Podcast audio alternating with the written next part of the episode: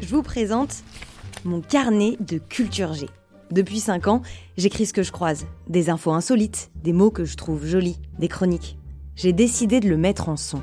Ça s'appelle Circonflexe et c'est l'accent grâce le plat. J'accentue l'info qui m'intéresse et je fais en sorte qu'elle vous intéresse aussi.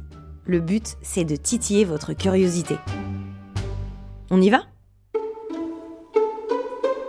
Circonflexe. Aujourd'hui, pas de chronique, pas d'actu, juste des mots, ceux de Stefano Massini dans son livre Les frères Lehmann, parce que c'est beau. Fils d'un marchand de bestiaux, juif circoncis, muni d'une unique valise, planté là comme un poteau télégraphique sur le quai number 4 du port de New York. Rendons grâce à Dieu d'être parti, Baruch Hashem. Rendons grâce à Dieu d'être arrivé, Baruch Hashem. Rendons grâce à Dieu d'être enfin d'y être en Amérique. Baruch Hashem, Baruch Hashem, Baruch Hashem. Enfant qui crie, porteur sous le poids des bagages, crissement de fer et grincement de poulies. Au beau milieu, lui, debout, fraîchement débarqué, ses meilleurs souliers aux pieds. Des souliers jamais portés, conservés pour le moment où je serai en Amérique. Et de fait le voici, le moment où je serai en Amérique est indiqué gigantesque par une horloge de fer et de fonte, tout en haut, sur la tour du port de New York. 7h25 du matin. Il tire de sa poche un crayon et sur le bord d'une petite feuille note le 7 et le 25. Juste le temps de voir que sa main tremble. Ce doit être l'émotion. Ou peut-être le fait que se tenir sur la terre ferme, après un mois et demi de traversée, vous désarçonne. Huit kilos perdus en ce mois et demi de traversée. Une barbe épaisse, plus encore que celle du rabbin, jamais rasée en quarante-cinq jours de va-et-vient entre hamac, couchette, pont, pont, couchette, hamac.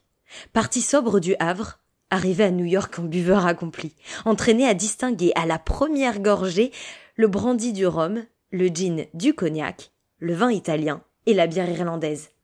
Parti du Havre sans rien savoir des cartes, arrivé à New York en champion de Paris et de dés. Parti timide, taciturne, grave.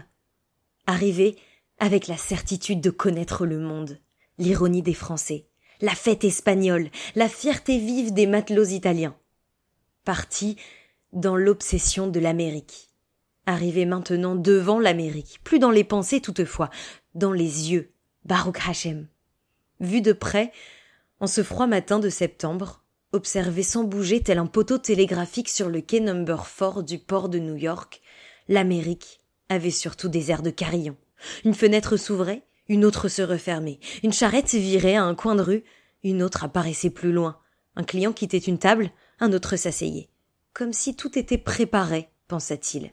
Et, un instant, dans cette tête qui brûlait de la voir depuis des mois, l'Amérique, la vraie Amérique, ne fut ni plus ni moins qu'un cirque de puces, en rien imposante, plutôt drôle, amusante. Henri Lehmann jeta un regard circulaire. Le bateau dont il était descendu évoquait un géant endormi. Mais un autre navire manœuvrait dans le port, près de décharger sur le quai number 4 149 de ses semblables.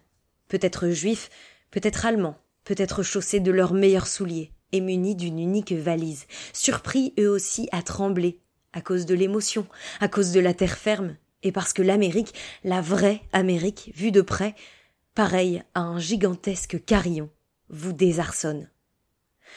Il respira profondément, saisit sa valise et d'un pas rapide, bien qu'il ne sût pas encore où aller, pénétra lui aussi dans le carillon dénommé Amérique.